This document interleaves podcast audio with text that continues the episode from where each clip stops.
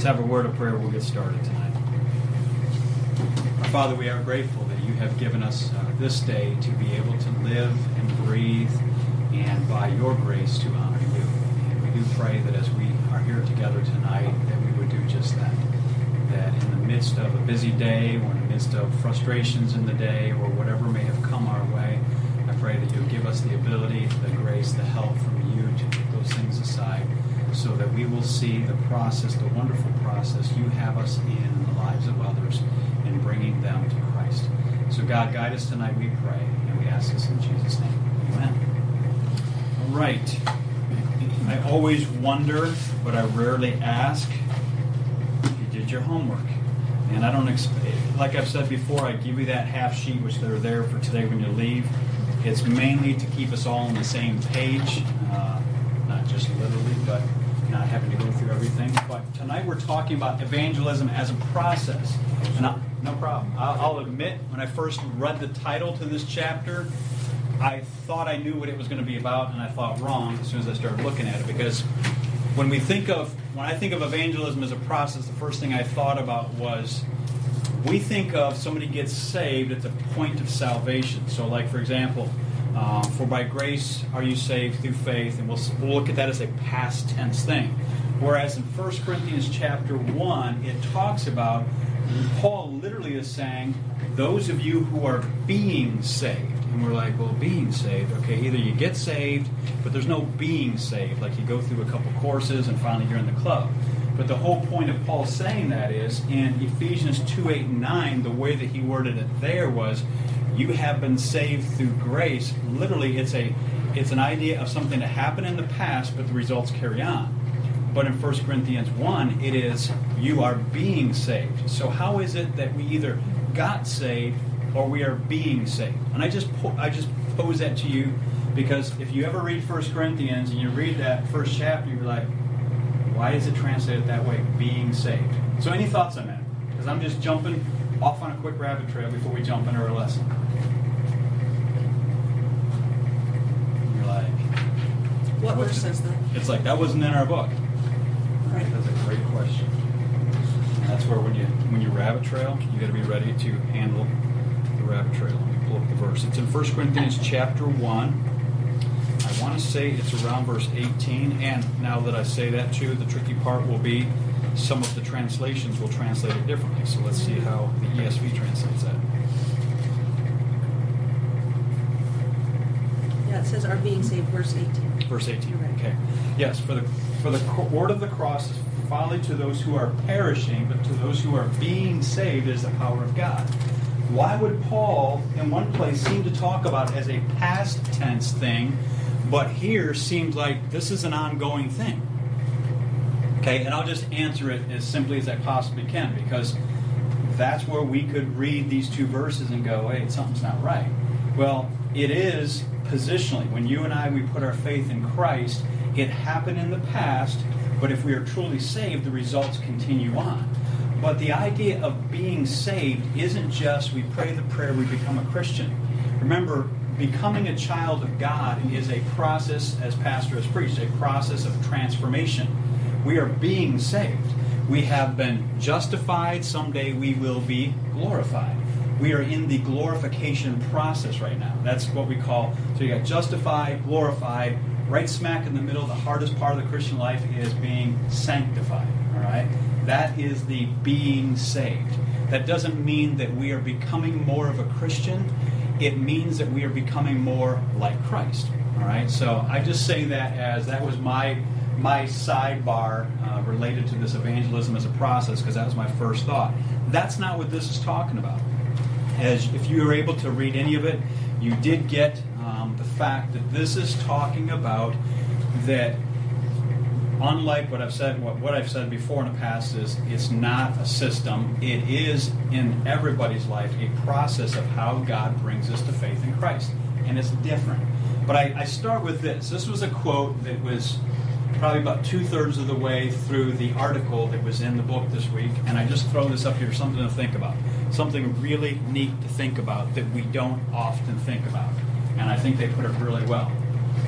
Won't it be thrilling to get to heaven and discover all the people who came to God because of a seed you sowed when you didn't even know you were sowing? In other words, we think in terms of whether we call it soul winning, sharing the gospel, bringing someone to faith in Christ, we think in terms of I'm an epic failure because I haven't seen that happen many times, so I, I'm, I'm not gifted in this area, so I just kind of throw in the towel. But if we understand this process we're going to look at tonight scripturally, this is going to be the neat thing. And honestly, I think there may be a measure where God doesn't allow us to see the results. Well, let me, let me ask you this why would you think God may not always want us to see the results of our sharing our faith with somebody else? What could be one reason why? Yes, Steph. Yeah, pride. Because then we go, and I mean, we've, we've taken the personal evangelism course, and we've learned the system, we worked the system, it worked. Wow, look what I did. You know, I'm in the Timothy Award, all right? Um, and, and so, in a sense, there may be a beauty to this that a lot of the fruit that we see is going to be indirect fruit, that we don't get to be the person there harvesting that fruit. Uh, it may be that we are the planter, the water, the cultivator, whatever the case may be. But this is neat to think because I give you one little snippet illustration from China that I heard that always kept in my mind for the eight years we were there. Uh, somebody, and I, if I've told the story in this class first semester, sorry, I'm just repeating it, hopefully not. But I remember um, that first year we were there, and I had 400 plus students at my university. And I'm like, how in the world do you have a relationship with 45 kids in the class times all these classes? You don't, um, because they got names like Snow and Winter and whatever name they've come up with. And, and most of them didn't have English names, so every class I'm giving them English names from people I worked on staff at Inner City with every class. So I had to get to know them. But I remember hearing the story our first year of how somebody had come to faith in Christ in China, and a teacher had simply shared with the class, said to them, Did I tell this story first semester? Okay, I'm just looking to see for those first semester people that, for whatever reason, came back for a double dose. Um, a teacher said to these Chinese students in the class, said there was the, the most famous person in the world said, it is more blessed to give than to receive. And just kind of laid out that idea but never identified who it was. Well, you know, college students, particularly in China, just like in America, but particularly curious Chinese students, they want to figure out who is this person. And that person found out it was Jesus Christ, which led that person to want to find more, dig more, and that person came to faith in Christ. I gave that illustration in light of this, and that is, I don't know out of the 400 plus students that I interacted with, some that I still have their emails and interact eight years later at times, I don't know if anything connected, but I do know this. Three different times, 400 students heard a portion of the gospel via Thanksgiving, Christmas, and Easter. So I know every one of them heard it. Whether or not God does something with it, I don't know. But that's where we are in life now. We may not be the person who is just has the ability to take an opportunity with somebody, turn that conversation from friendliness right to the gospel, and then suddenly you're praying the prayer and you're walking out of the coffee shop arm in arm and you're both Christians now. All right, that sounds really great in a book, but that's not the process. So I start with that because that's really where I think most of us will be, the majority of us will be, is and, and whether or not we will identify them, whether or not we will see them, I don't know because I kind of doubt it because the center of attention in heaven is not us and what we did doing that. It's those that are there with Christ because He's the center. So that is the reality of what does happen for us. So tonight we're looking at evangelism as a process. Our verses that I've, I've wanted to keep in front of us all throughout this time, uh, through these weeks, I'll just simply read them and ask one question. Continue steadfastly in prayer, being watchful in it with thanksgiving. Here's how we pray. At the same time, pray also for us that God may open to us a door for the word to declare the mystery of Christ, on account of which I am in prison, that I may make it clear which is how I ought to speak. Walk in wisdom toward outsiders, making the best use of the time. Let your speech always be gracious, seasoned with salt, so that you may know how you ought to answer each person. My simple question is Did God, going back to this again right here, Did God in any way for you this past week open a door for the Word? And I don't mean that you just got to share the whole gospel with somebody. That could be. But maybe something that came up in a conversation that pointed toward Christ, toward your Christian life, toward whatever. I mean, that's what I look at as opening a door for the Word. I don't think that simply means, you know, Paul is saying God opens a door and you get to go through the Romans road. Uh, that's not what he's saying. Um, but that being said, anybody at all have that happen for them this past week? And this is where I hate to ask a question like that because then the peer pressure could be like, I should raise my hand. Now I know next week I need to be ready. I actually did. Okay, I, good. actually did, and, and your wife actually helped me with that away because a Christian up in your wife's office had said something very derogatory about the girls in my office. Mm-hmm. And they said right away, they said, Doesn't she go to your church? And I said, Well, no, she doesn't. But she does go to a church and she does profess to be a Christian just like me. But and I and it gave me an opportunity to talk with them a- about that whole scenario and how we do try to as Christians. And I mean, I'm talking to unsaved people saying that, you know, I, I do, I try to live the same way that I speak, you know, I, and, and it was, it didn't give the plan of salvation, but it was amazing what I did get to say in that moment Yeah. to And- two girls. And even that, understand what she did was, in a sense, Christianity damage control. But in so doing, if we do the damage control right, we don't just say, well, yeah, that's just a bunch of people at that church. We take that and say, yes, but here's how Scripture says we ought to be if we are a child of God. That is an open door for the Word. So we don't have to view it simply as somebody comes to you and says, you know what, I'm having a rough life and I, I, I'm looking for more out of life. And I know you go to church. Tell me about your church. Well, yeah, those are nice to get those. But often it's other situations. Anybody else? That's great. Thank you. I'll share with those unsaved guy I work with in Florida that we're still friends. We communicate on Facebook, and we're trying to coordinate like getting lunch or dinner together. Uh-huh. And we are talking, and he's like, "Oh, we could do something on Wednesday." And, he's like, and I was like, "Oh, well, actually, we're going we're going to go see some friends and stuff at our church that we went to here." He's like, "Oh, you still do that?" You know, and, and it's just like 'cause on Wednesdays at work in, Flor- in Florida, I was like the only person in the office, and I bring my guitar to work because I play music for the youth group on Wednesday nights and said, "Oh, like, oh, you got church tonight, church boy, you got to go." You know, I'd leave early to go to church, and so he remembered that, and it was just like, you know, every now and then, like he'll like comment on like some spiritual things that are like online, Facebook or something, or like ask me questions. But it was cool that we had a chance to talk about church for just a second, Yeah, and see, still remembered that. that is the bridge that still is open. The bridge is still there. And that is, that happens because, yes, sometimes it starts out derogatory and it's like, you know, church boy and, you know, altar boy, whatever they want to call you. But how we react to it determines whether we keep that door open or not. Um, that really is, is the key. So obviously, how he reacted and the interaction made it so that, hey, 1,200 miles away now, there's still conversations, even though this guy doesn't really care but it's a bridge. And it could be then with that situation, that situation, in this evangelism as a process, that when that guy suddenly hits the wall in life, whatever that wall may be, or that person who is in the middle of that little messy thing goes, hey, you know what? But that person handled it differently. Then I'm going to think through this differently.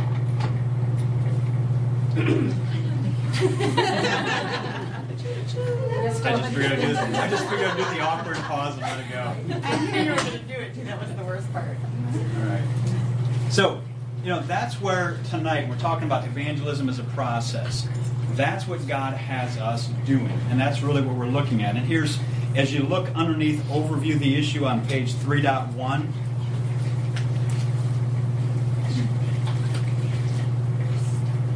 you look at uh, the, the bullet point number one and number three, I know they're not numbered, but the first bullet point, the third one, says, discover, this is what we're looking at in this issue, just briefly saying this, discover that conversion normally comes as a part of a process of being drawn to God over a period of time. In other words, God is working in people's lives little by little by little, and you, if you are willing, are a part of that process. Or, let's just be honest, we can be a part of the hindrance to that process. Hopefully, we're sitting in this class or standing here because we don't want to be a hindrance to that. We want to be used by God. Now that doesn't, you know, and I don't assume that if people come to this class, they come to this class and go, you know, I'm just not good at sharing the gospel. Let's just be honest. 98%, 99% aren't good at it. And what is good at it anyhow? At the end of the day, even if you, once you think you're good at it, suddenly you might be taking God out of the equation by thinking that because suddenly you're leaning on you. So it is a process, and here's a third bullet point evaluate where in the process of coming to Christ the unbelievers around us might be. And that is friend on the internet from down in Florida, people at work, people in your neighbors. How have they responded? What was their initial reaction when they found out you're church lady or church man or whatever they called you? Or, you know, you know, they might have done the, oh, you're one of them, and they just go cold on you, and that's the end of it. Well, it's not the end of it. Um, that's where going cold then we start to try to chip away the ice in some of the things they're going to suggest in this chapter. So let's let's start digging into that. I asked you if you happen to do that in in uh, the sound bites here. Um, matter of fact let's just hit these questions because i want to give you like a one word answer to these questions if we could. So let's go to grasping the issue here's the key questions but i want to throw up some responses to this First question says, What process do most people experience before coming to the point of placing their faith in Christ? What process do they. Oh, I know what I was trying to think on that. What process? I just lost my spot. What process? So think around this room, think for yourselves in a sense. What process do most people experience before coming to the place of point of placing their faith in Christ? And the word that came to my mind is different for each of us, that process often is different. If we had the time, we don't have the time, we went around the room and shared our story of when we were first exposed to the gospel and then when we became a Christian. I mean, you want an interesting story? Sit and listen to Jean Orsaga sometime of how God brought her to faith in Christ. She grew up in a Muslim home. Her Muslim father sent her to Sunday school, and she got the gospel and became a Christian. How amazing is that? And, and there's way more to that story that she can share with you. Um, so, why did her father do that? Lord only knows because he never embraced it, right? Um, so, don't know why. But that was the beginning of the process. That is all of us. We have different stories of how that was. Maybe our parents, we grew up. I mean, I was going to church before I knew what church was. I was, you know, there's nothing like having old ladies at inner city my former church telling me, yeah, I took care of you in the nursery. I'm like, okay, mental picture there. And I was a man, okay, yeah, thank you, but no thanks. All right. And so, yeah, everybody has a different story of how that process is. Here's the second question Is the process the same for everyone? And this is an easy yes or no. No, it's not the same. Um, it's different. How do we know where someone is in the process? Hmm. That's a good question. What's that? How receptive they are. Yeah. I mean, how receptive they are. And, and here's even the part that can throw us. People can seem to be receptive because they like relationship. They're not as concerned about Christianity as much as, hey, this is a common bond thing, and I found that I got a relationship through this. And they might just be a lonely person. They're not really looking, but even that becomes a tricky part. Are they really receptive? We can find some people that can seem like stone walls but they're just hiding the insecurity of they know we're right, but they don't want to admit we're right with what we've shared with them. All right? Then the last question what role can we play in a person's movement toward a relationship with Christ? And here's the words I put for that, and that is these words be careful. That is what he says. What role can we play in a person's movement toward a relationship with God? And that goes back to the whole systems of sharing the gospel and drawing the net and whatever all these little books have been about how we can get people saved. Yes, God is using us to bring them along, but we have to be careful that we don't lean heavily on our ability and our thoughts and our system to make that happen. Because at that point, then, we start to factor God out. Now, if you flip the page, matter of fact, let's do this. One more thing before we flip the page sound bites. Um, first two, I had said do number two and three, but I, have changed my mind here under the sound bites.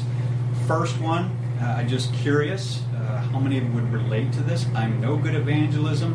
And I don't mean necessarily the second sentence, but the first sentence. It says, I'm no good at evangelism. I've never had anyone pray to receive Christ with me. Now, I'm not asking you to respond to that second statement because that may be an awkward one because it's like, who wants to admit that? And, and it's going to be really hard to be honest there, you know. So let's stick with the first one. Have you ever felt like I'm no good at evangelism? All right, how many is in that club? My hand is up. All right, this is not like me trying to prime the pump.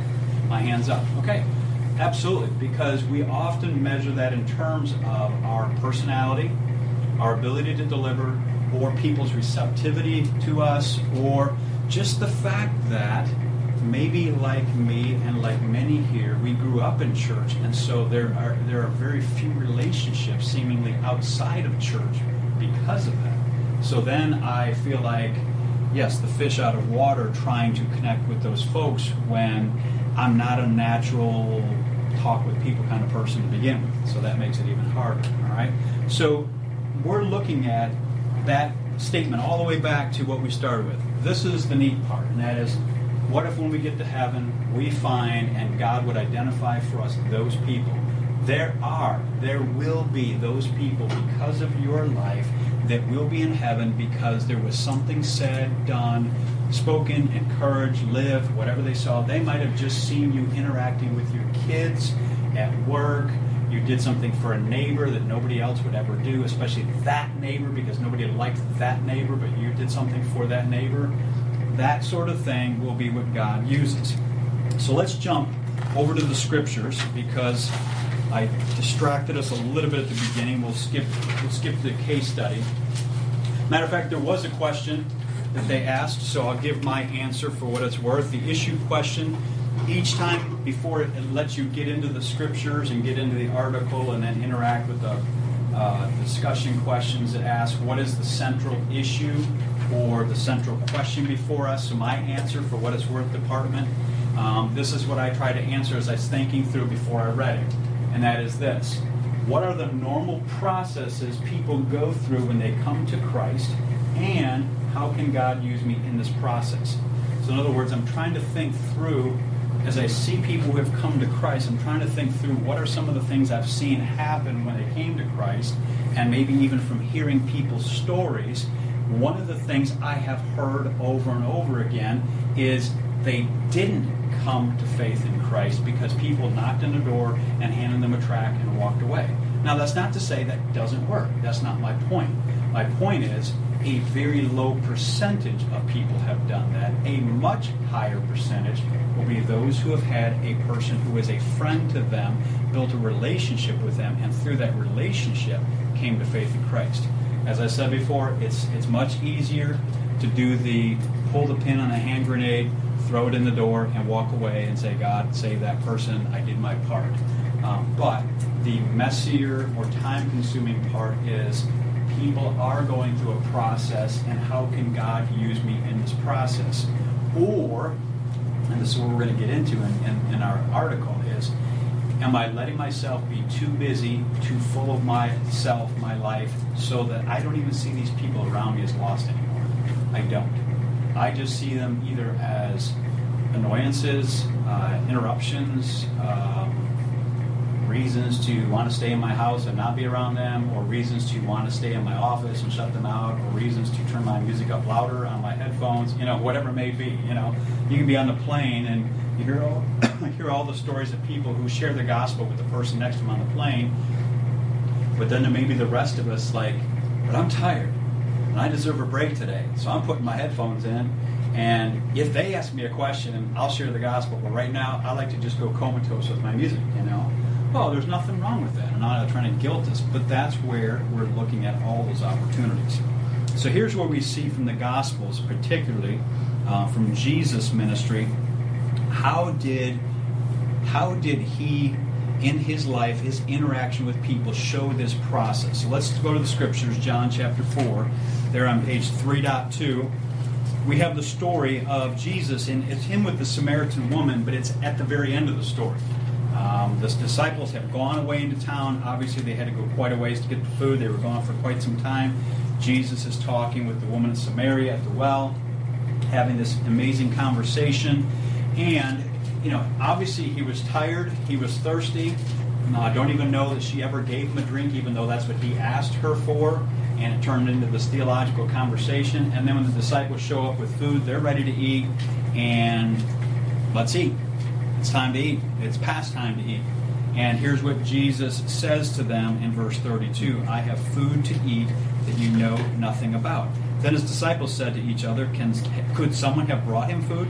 My food, said Jesus, is to do the will of him who sent me and to finish his work. Do not say four months more, uh, do you not say four months more and then the harvest? In other words, he's saying, naturally in an agricultural society, that's what we would say. I mean, he's talking in terms of what farmers would say. Don't you say that four months we've planted, four months later we expect to harvest? Yes. But he's saying, but now, it's not a matter of let's wait for the future. He's saying, now is the time to plant and now is the time to harvest. So, unlike the agricultural picture, he says, now's that time. Then he goes on to verse 36 and he says this Even now the reaper draws his wages, even now he harvests the crop for eternal life, so that the sower and the reaper may be glad together. Thus the saying, one sows and another reaps, is true. I sent you to reap what you have not worked for. Others have done the hard work, and you've reaped the benefits of their labor. All right, so this is an incredibly powerful chapter on so many different levels. I mean, so many things are said in John chapter 4. But go to page 3.3 at the top of that page. All right, there's a question there that I just asked you to think about. All right, if, if you can remember, I know that you're you're listening to me, perhaps just read those scriptures for the first time tonight, and you're getting your mind from wherever work was, life was, and everything else, and then Jesus says, "Hey, I, my food isn't that food you brought. I've got something better, but here's something even better that I want you to understand. We're in this together." Well, here's the question it asks at the top of this page that I, I threw to you for the homework. What can we learn about Jesus' passion and love for lost people, how can we develop that kind of love in our lives? So, if you put answers, you can help me. But here's here's the questions again. How can we learn from and they're asking this question in light of these verses we just read. So we're just getting a snippet of the whole story. But obviously, it's an unusual snippet. The first half of the story was Jesus talking with an unsaved person. Now, the snippet is Jesus talking with his disciples, who, at that point, I don't know that all of them were fully convinced of the gospel. You know, we don't know when they all became believers. Obviously, Judas didn't, but there were plenty of times that they still weren't getting it. So when they all became, they followed Jesus. Did they understand it all? In time, at least 11 of them did. So if we look at that and we say, okay, I would like to be like what Jesus said. I would like it to be that more than eating, more than recreation, more than rest, more than disconnecting, more than whatever makes us happy, I have a passion and love for lost people. What is it that we can see from Jesus that did that for him that can do that for us? Really good. And here's how I put it, and that's exactly the idea. I wrote down slowing down to see others around me can grow my love for others. He lived in the moment. And that is, he wasn't so busy going about doing all these other things and thinking about the next thing and the next thing and the next thing. He lived in the moment, but I just simply wrote in terms of how do I think that through for myself, slowing down to see others around me will, I shouldn't say will, can grow my love for. I can still see people around me and go, yeah, okay, whatever, and then move on. So obviously that could still go wrong. But the issue is living in the moment, slowing down.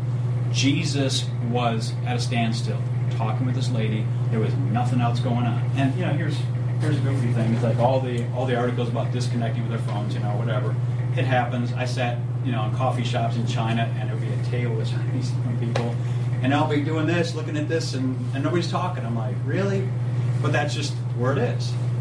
But when it comes to connecting with people, that means disconnecting with everything else when we slow down so that we can connect. What else? Yeah, Jill. Um, that is anti-culture to not be on time. Or, yeah, to not be on time. Like, in a lot of other countries, they're not so. You have to be there at this time, this time, this time, and we are here. Yeah. And so, oh, we're late.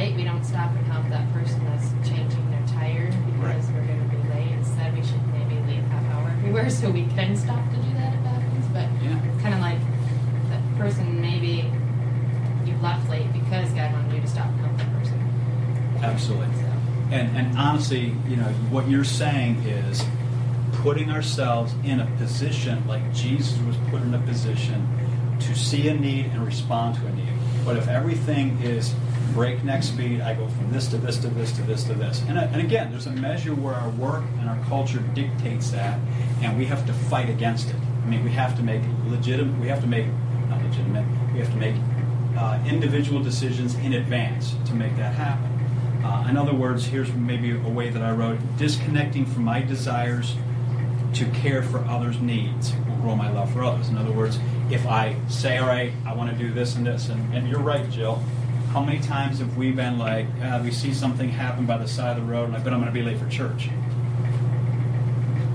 What's wrong with that statement? You know, we see somebody by the side of the road, and, and again, that doesn't mean that we should just feel guilty and stop for everything, because then we've been told by everybody you don't want to stop by some by the side of the road because somebody's scamming, and they're gonna they're they're acting like they're broke down, and then they're gonna rob you. So we've got those stories in our head, you know. So, you know, then you're like, we got these MDOT trucks driving around, let them do it, right? Yeah, but if I see somebody and, and again, it's a different thing for us guys. All right, if I see somebody that their car stalled and they're trying to push the car by themselves, crying out loud, man, get out of the car, let them hop in the car, help push the car, so they're not going to get run over. But everybody's just slowing down, looking.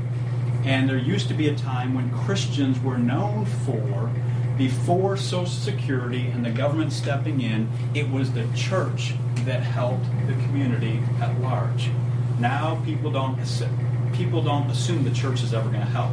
They assume that government's going to help and the church is going to take. In other words, that's why people say I don't go to church because they take my money, but the government gives me money, especially if Democrats are in power. You know, that's just how it is. So when we look at Jesus, part of it is slowing down in the moment to see people around us in a way that causes us to maybe and that doesn't mean we have to stop and then just automatically share the gospel. Maybe it's just we pause to pray for them and say, God, open that door. If there's an open door now, help me to be alert to it, to see it. Help me to slow down enough to see it. Or then the other thing is disconnecting from all my expectations that some of them you know, plenty of them are not sinful expectations, but they've become so important that they cause us to miss the most important things. It's the what they used to say in the 1980s, the tyranny of the urgent. That is, you know, everything becomes urgent, and so it controls everything about us, rather than the important. The importance is what drives us, and it's what Scripture says. All right, let's go to 1 Corinthians chapter 3. This is probably the one we know the most when we think about evangelism as a process. This is when Paul was addressing the uh, the Corinthian church, which really was anything but a model church. It was a church with lots of problems.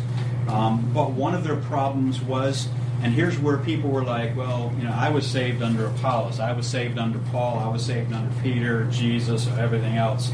And that's going back to chapter 1. This issue is already brought up. Well, Paul then comes back to this issue here in chapter 3, and here's what he says in verse 5. What, after all, is Apollos, and what is Paul? Only servants through whom you came to believe, as the Lord has assigned to each his task. I planted the seed, Apollos watered it, but God made it grow. So neither is he who plants nor he who waters is anything, but only God who makes things grow. The man who plants and the man who waters have one purpose, and each will be rewarded according to his own labor. For we are God's fellow workers, you are God's field, God's building. All right, so just without even jumping to the questions I gave you, what is your gut reactions to what he is saying there that we need to take away from what he just said relating to evangelism as a process? What's some quick takeaways? doing it for God. Say again? You're doing it for God. Okay, you're doing it for God. What else? Don't worry about what other people are going to be doing or what they should be doing. Okay. And, and, and can go both ways. Worrying about other people can be, I don't do it as well as them, so then I go on the sideline and go, oh, they're the, they're the people with the gift of evangelism. Well, yes, there is that gift in Scripture. That means somebody perhaps is used in a more significant way, but we are all commanded to do the Great Commission, make disciples. So we can't go, ah, I don't have that, sorry, can't go there. All right? So that's what we got to consider as well. What else? What other takeaways? Bill? Well, if we're aware and we're looking for opportunities, sometimes you're gonna plant the seed and that's all you're gonna get to do. Other times you're gonna nurture it and water it, and sometimes you're gonna reap the harvest. And you can do all of it. Absolutely. In other words, God could have you at different points on the continuum with different people. Your response in your work situation, in your neighborhood, in your home, wherever you may be, your response to people, how you act, how you react, could be a means of watering a seed that's already been planted, or could be a mean of drought in that seed. In other words, somebody gave them the gospel and then they got a good look at you, and I'm just saying that facetiously, good look at one of us as a Christian going, wow, you know what? Don't want that because, you mean, I got to go to church, I got to give up sleeping in on Sunday and cough up some money, and that guy's no different than me or that girl's no different than me. So, yeah, part of our watering may be not simply that, well, I gave them another verse. We think that. We think I shared more of the gospel. Some of that may be in how we live the gospel as well as what we share with it. Good. What else? Anything else? Because here's the questions, all right? Um, it says the first question I asked you to do in these two questions on uh, this, these verses are what does this passage reveal about evangelism as a process? You've already answered part of that. How should that influence our approach to evangelism? If we realize that evangelism is a process, how does that affect our thinking then? I mean, give me some. How, how should that affect our thinking, Phyllis? It, it, it, ha- it could have a tendency to not overwhelm us so much with, you know, having to have the whole picture all at once. We can just have a little piece of work to do in the moment, right then, um, whatever it is, whether it's whether it's living by example, whether it is sharing the word, whether it is um, revealing the truths of God's word by the you know the way we behave towards them. Right. So what we're saying then is we don't have to feel frustrated or discouraged. We can say, "Thank you, Lord, for that opportunity to do what you gave me to do." Now that that can be, again, everything can be a two-edged sword. It can be like, okay, I just kind of did the wimpy thing and said a couple things and walked away. I'm not talking about that, but I am saying, like you're saying, and that is, God gives us this opportunity and we step forward with it and realize that we're on different points of it, and maybe this is the simple part of I just told them I go to church. And now they're going to be watching your life to see, oh, are you a good church person or a bad church person? Because they've seen plenty of bad church persons. Now they're going to see if you're a different church person.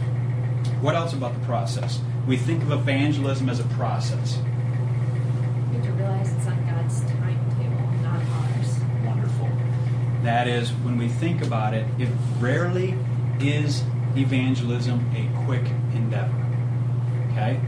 When we followed systems of evangelism, it gave us the impression it is a quick endeavor, and the people who don't do it quickly don't have faith and don't have the gift of evangelism. Well, let's just look at this passage and so many others to see that it takes time. It's a process, and it's a process that all of us are involved in. The question is, are we going to follow God's timetable or ours? That means we can be encouraged, like Phyllis is saying. We can be encouraged knowing, God, you gave me the door. And the door wasn't that I got to go through the whole Romans road or I got to go through this track or whatever. It may be that I simply got to show this is how a Christian responds to that crisis in this moment in front of my unsaved friends who I've been praying for. That can be a door for the word because they're going to go, wow, that's something I've never seen before. And I want to know why. Why in the world, when you just found out that your little boy or little girl or whatever has leukemia and you're responding that way? I mean, and I've known people like that. I've known friends like that. A friend that whose son passed away from leukemia. when He was almost three, and they created a track that they used for years. I have a track in my file somewhere. The little Charlie. People watch that. Now, does that mean that that will automatically mean lots of people will come to faith in Christ? No, I think, but that will open a huge door for the Word that gives them that opportunity. So when we think of the process, we have to remember that it's rarely a quick endeavor. It's time frame, but also remember that central to this process is God, not us. Because that's what Paul was saying here. It's God that gives the increase. Yeah, Apollos watered, I planted, whatever. It doesn't matter who did what, because here's what he said. So neither, this is verse 7, so neither he who plants nor he who waters is anything. All right, that's kind of blunt. That's just a, a positive way of saying you ain't nothing. now, that's not what God is saying. He's not saying you ain't nothing, you're junk, all right, this kind of stuff. But what it is saying, at the end of the day, it's what 1 Corinthians chapter 1 and the last verse says that all of the gospel, the foolishness of the cross, bringing people to faith in Christ is so that he receives the glory. He receives the honor for it. And that's what's going to happen when we see that process. Now, here's the second question. Applying Paul's principle, how can the process of leading people to Christ involve differing roles among a variety of people? And this may be a little trickier, so I'm just going to give two quick answers to this question and we'll move on to the next scripture. In other words, when we take this principle of evangelism as a process and that we are involved in that process, how can the process of leading people to Christ involve differing roles among a variety of people? Anybody put any answers down to that? I don't want to assume you didn't. Yeah, Jenny, go ahead. Um, because everybody has different strengths um, and, and, and uh, gifts, spiritual gifts, um, I think that as they hit them at different points, they might be challenged by one person. Mm-hmm. Uh, and then for, you know, as they become more curious, they might come across somebody else who has more knowledge about Mhm. Christianity. Mhm. And then as they get that knowledge, then maybe they're curious about the love of Christ. And so they, they, they happen to run across a, a follower who is just, you know, so compassionate, just so, you know, is able to show Christ's love so well, you know. And so in, in all these different spiritual gifts and all these different people, they're able to see and they're able to to Christ that way because Absolutely. And, and I would take that and put that under one category, what she just said, the word encouragement. All right, so here's the encouragement from that process. God will use each of us, but often in different ways because of the way we are, the, the opportunities He's given us. So we don't just sit back and go, I can't do this, I'm no good at this. Yeah, because God has made us differently and given us different opportunities, we can be encouraged. He's going to use us no matter what we think we can do or can't do because ultimately He's the one that does it. Um, he says, You are the one. Go back to verse 5. Who's Apollos, who's Paul, only servants through whom you came to believe. That's all we are. We are servants. We're nothing. We're not really anything. But that's not like God is slapping down our self esteem, that's, that's a whole other issue. It's God helping us to see the right perspective. He's the one that brought us to faith in Christ. He's the one that will bring everyone to faith in Christ. But He wonderfully uses us in that process. Here's one more word I use so we can move on the word humility. All right? And that is, my response was, no one's role or ability is most important. All right? The encouragement is, all of us can do that. All right? And I realize I need to jump to the scripture there. All of us can be involved in that, but when we come to realizing the other encouragement is in the humility side, no one's role is more important than the other person. So, depending on whether I was the planter, the waterer, or the reaper. Now, of the planting, the watering, the reaping, which do we often think is the most important? Oh, yeah, that's like the easiest answer of the night for crying out loud, you know? That's the one that everybody woke up on at 8 o'clock, you know? The reaping. Because it looks like that's when we really lead somebody to faith in Christ. That's when it happens. Well, the point of this lesson is it's happening. But in that moment, in God's grace, not because of our slick communication abilities, God, by faith, the gift of faith, opens their eyes to see the light of the gospel of the glory of God in the face of Jesus Christ, 2 Corinthians 4 says. Prior to that, they were blinded by Satan and could not see. Matter of fact, would not see if God doesn't intervene. But we're in that process. All right? Jump one more text. We're not even going to read it all because it's really long, and I'll give you the gist of the story, and then we're going to move on uh, to finish up uh, getting into our article, consulting other sources.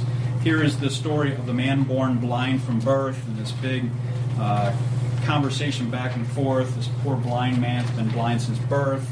Jesus heals him, and the religious leaders pretty much smack him down when he tells them who healed him. And basically they, they, they arrogantly say, We have all the knowledge and you've been nothing. And, and then we have this interaction of Jesus having reached out to this man, heals this man, comes, this man comes back to him, not knowing at the time really who he was, quite frankly. And then, verse 35, it says this down in the bottom of that box. Jesus heard that they had thrown him out. Literally, the word excommunicate is where we get excommunicated, like from a church. They threw him out, out of the synagogue. And when he found him, and understand that, that wasn't just kicked him out of church.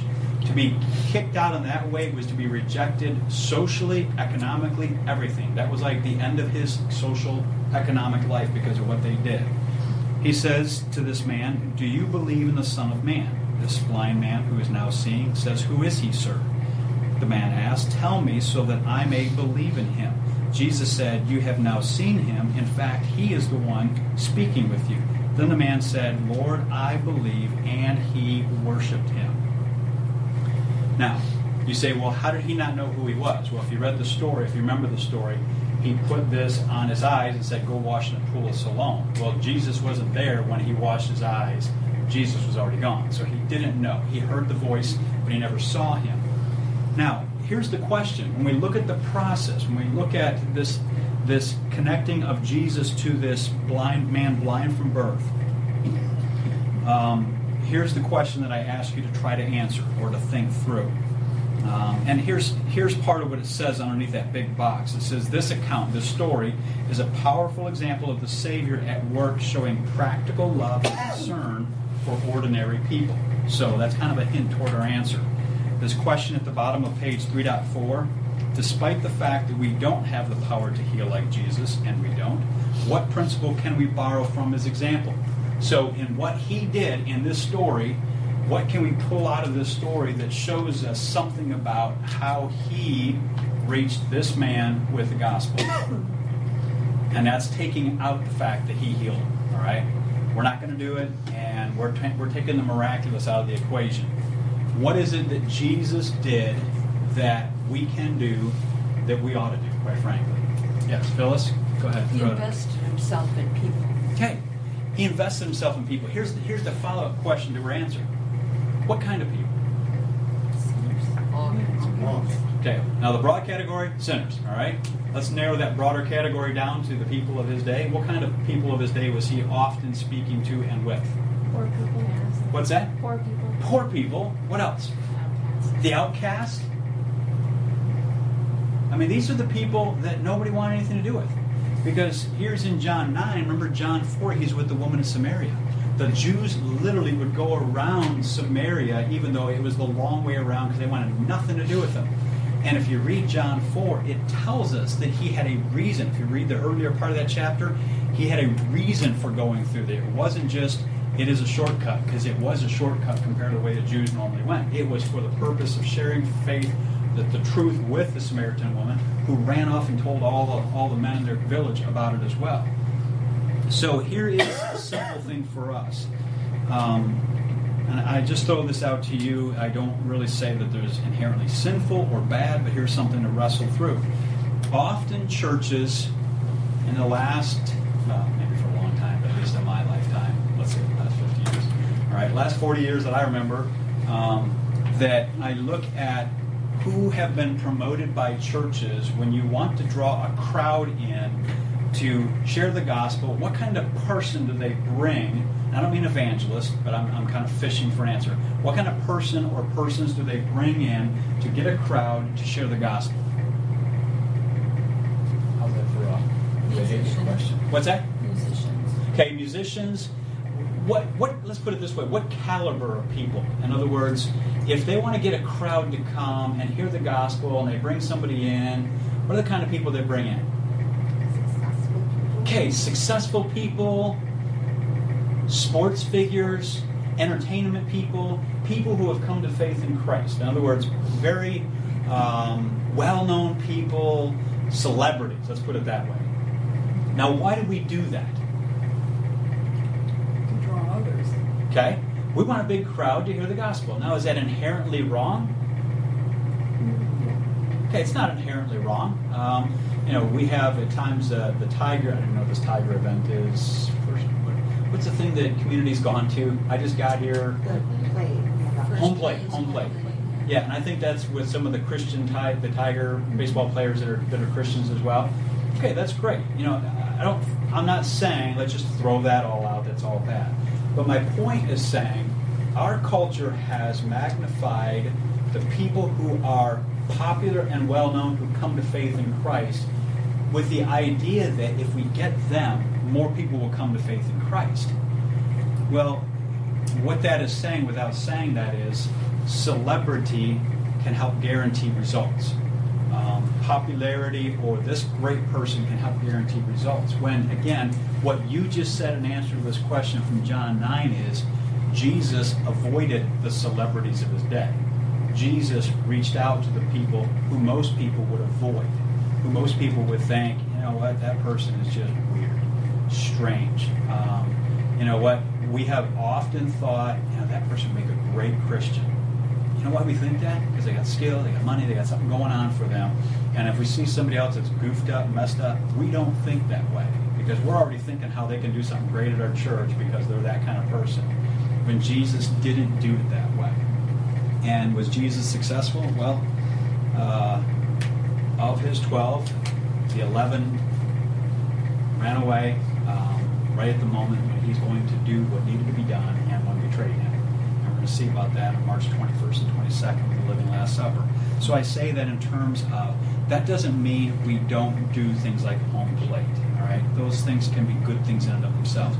But if we make that become the thing, then we've missed the point of Jesus' ministry. Jesus' ministry was just the opposite. When the rich young ruler came to him, you read that sometime and you read the way it's described there, he came running, he kneeled, he asked the right question. He asked what the Philippian jailer basically said What must I do to be saved? And Jesus went through some of the Ten Commandments and he like, got those nailed. Uh, but then he purposely left out some that would have nailed him. And once he did, he's like, he walked away. Well, in our culture, we would have said, that is fruit to be picked. All we got to do is, hey, pray the prayer. You, you're in. And, and yet, Jesus, this was a popular man. This was a well known man. This was a well to do man that could have been a great leader in the early church. But did he ever become a believer? I don't know. We do know this. He went away sad. And at that moment, there was no thought of taking that choice that Jesus threw out to him. So, that being said, let's jump into our article very quickly Pre Christians Everywhere. Interesting article because even that title, Pre Christians, and we have five and a half minutes. I do have a timer going on here because that's just beautiful little music starts, and if the angels are coming, it just means class is over. Right? Pre Christians Everywhere. And that means essentially for you and me, everybody around us are a pre Christian. And that is, they're a work in process. Um, they, they may be like the sower in the soil. They may be somebody who Satan has or will, once they hear the truth, immediately snatch it away and they will reject it all their life. They'll never accept it. Then there will be plenty of people who seem to buy into it, but they're not the real deal. Let's look at, um, matter of fact, for sake of time, let's go to page 3.7. 3.7 there, there's two triangles, an upside down one and a right side up one. And it's talking about what we already saw in First, First Corinthians chapter 3 about sowing, cultivating, harvesting, reaping, whatever you want to call it. And the process of cultivating the soil, planting and fertilizing the seed, and harvesting. So here's where phase one at the bottom of 3.7 says cultivating a relationship. And again, um, how many of you, uh, this is a question quickly, how many of you got saved at a fairly young age as a Christian? How many of you in that category? Right, so there's a number of us. All right, so for many of us, uh, perhaps our relationships with unsaved people, other than coworkers, perhaps, um, is very limited because of time with connecting in church.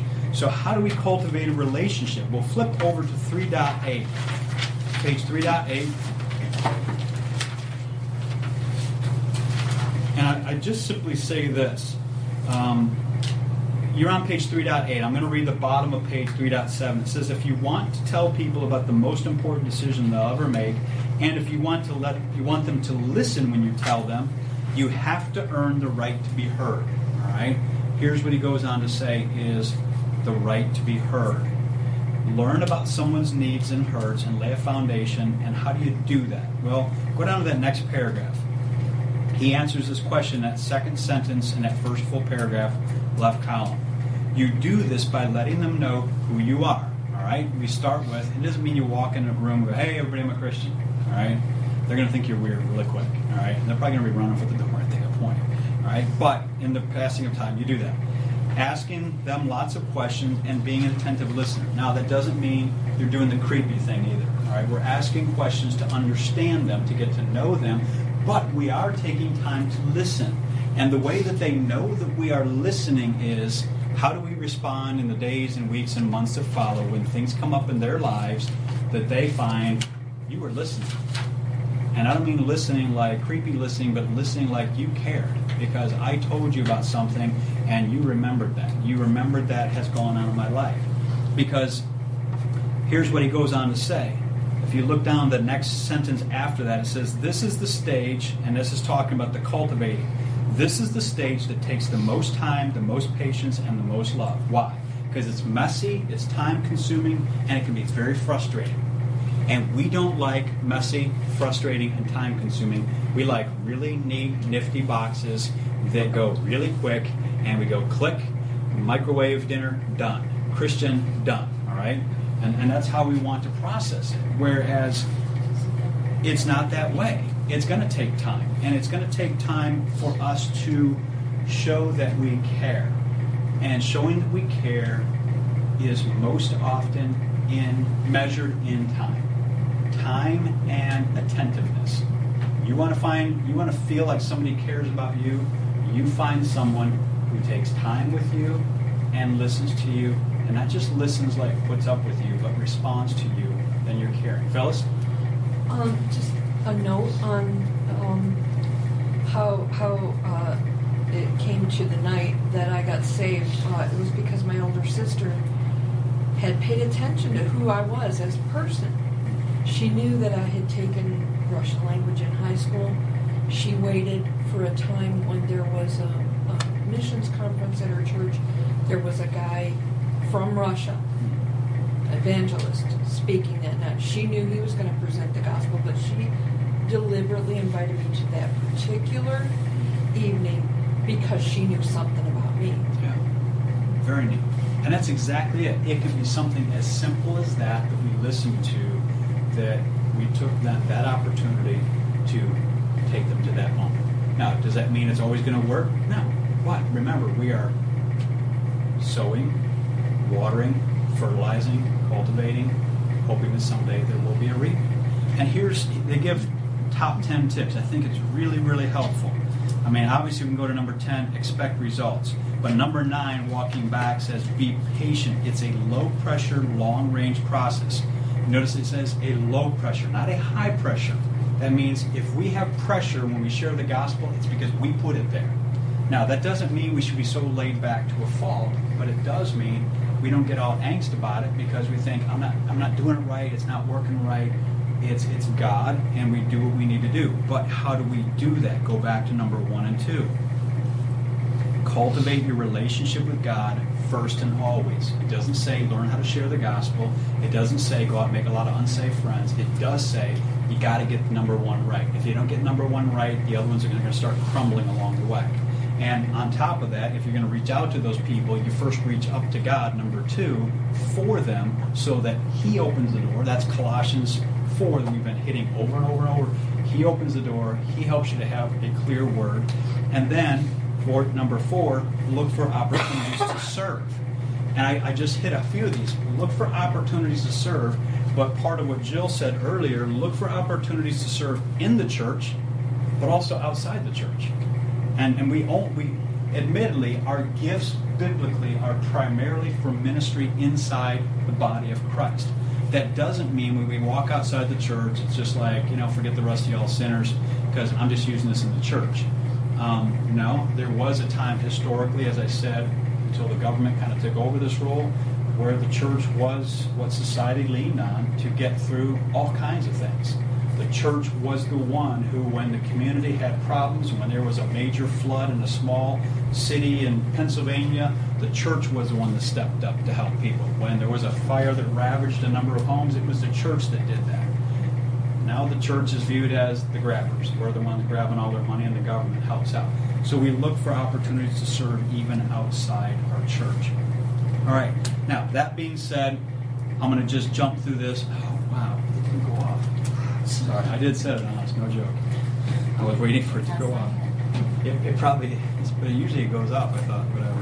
All right, so I'm going to wrap up with this. Done. Harvesting the fruit. This is, I'm just going to stop with this tonight and we'll close in word of prayer. Number three, phase three on 3.8, harvesting the fruit. The fruit. It is, admittedly, when we said reaping is the most noteworthy and it's the best chance, in a sense, for kudos. Now, hopefully, we're not looking for kudos, but obviously, that's what makes us feel a little bit better about we're doing this right. And yet, I, I love this statement, and I'll end with this. If you go down to the, in that paragraph under harvesting the fruit, go down to the last paragraph, right up before it says Karen says. There's a paragraph above that that says, but don't lose focus. You see that? Oh, matter of fact, I'll put it on here, so let's just throw it up here. Boom, boom, boom, boom. Here's what it says Harvesting the fruit. It is still just one step in the process, and you won't get a better zip code in heaven for your part in it. In other words, we have often thought that, and that is the people who are winning people to Christ, they are the reapers in the moment. They are the ones that, you know, when they get to heaven, they got all the crowns, they got all, you know, they got the, they're in the nice neighborhood in heaven. You know, that is just not the truth because that's what Scripture is saying. We are in this together. It has no bearing on a relationship with God. It has no bearing on our place in heaven. It has everything to do with the glory of God through us being involved in the process. All right. I don't hear anybody else out, so I guess we can keep going. Now let's pray and we'll be done. Father, thank you for our time together tonight. I thank you that someone was patient with us. Someone reached out to us. Maybe many someones reached out to us and shared faith, their faith in Christ with us. And Lord, maybe you even, as we've sat in this class, uh, put in our mind somebody that we need to at least pray for, somebody that we need to at least look for opportunities to serve, to care for, to reach out for, somebody that fits in that category that is the not so wise, not so powerful, not so mighty, not so rich kind of person, uh, the kinds that are part of what the gospel is all about. So, God, as we go from our class tonight, I pray that we might go just a step motivated uh, more in our lives to be praying, seeking, and seizing the opportunities we pray in Christ's name. Amen. All right, please don't forget to stop and get your half sheet homework. And did you already sign all the names? Check them. Thank you very much.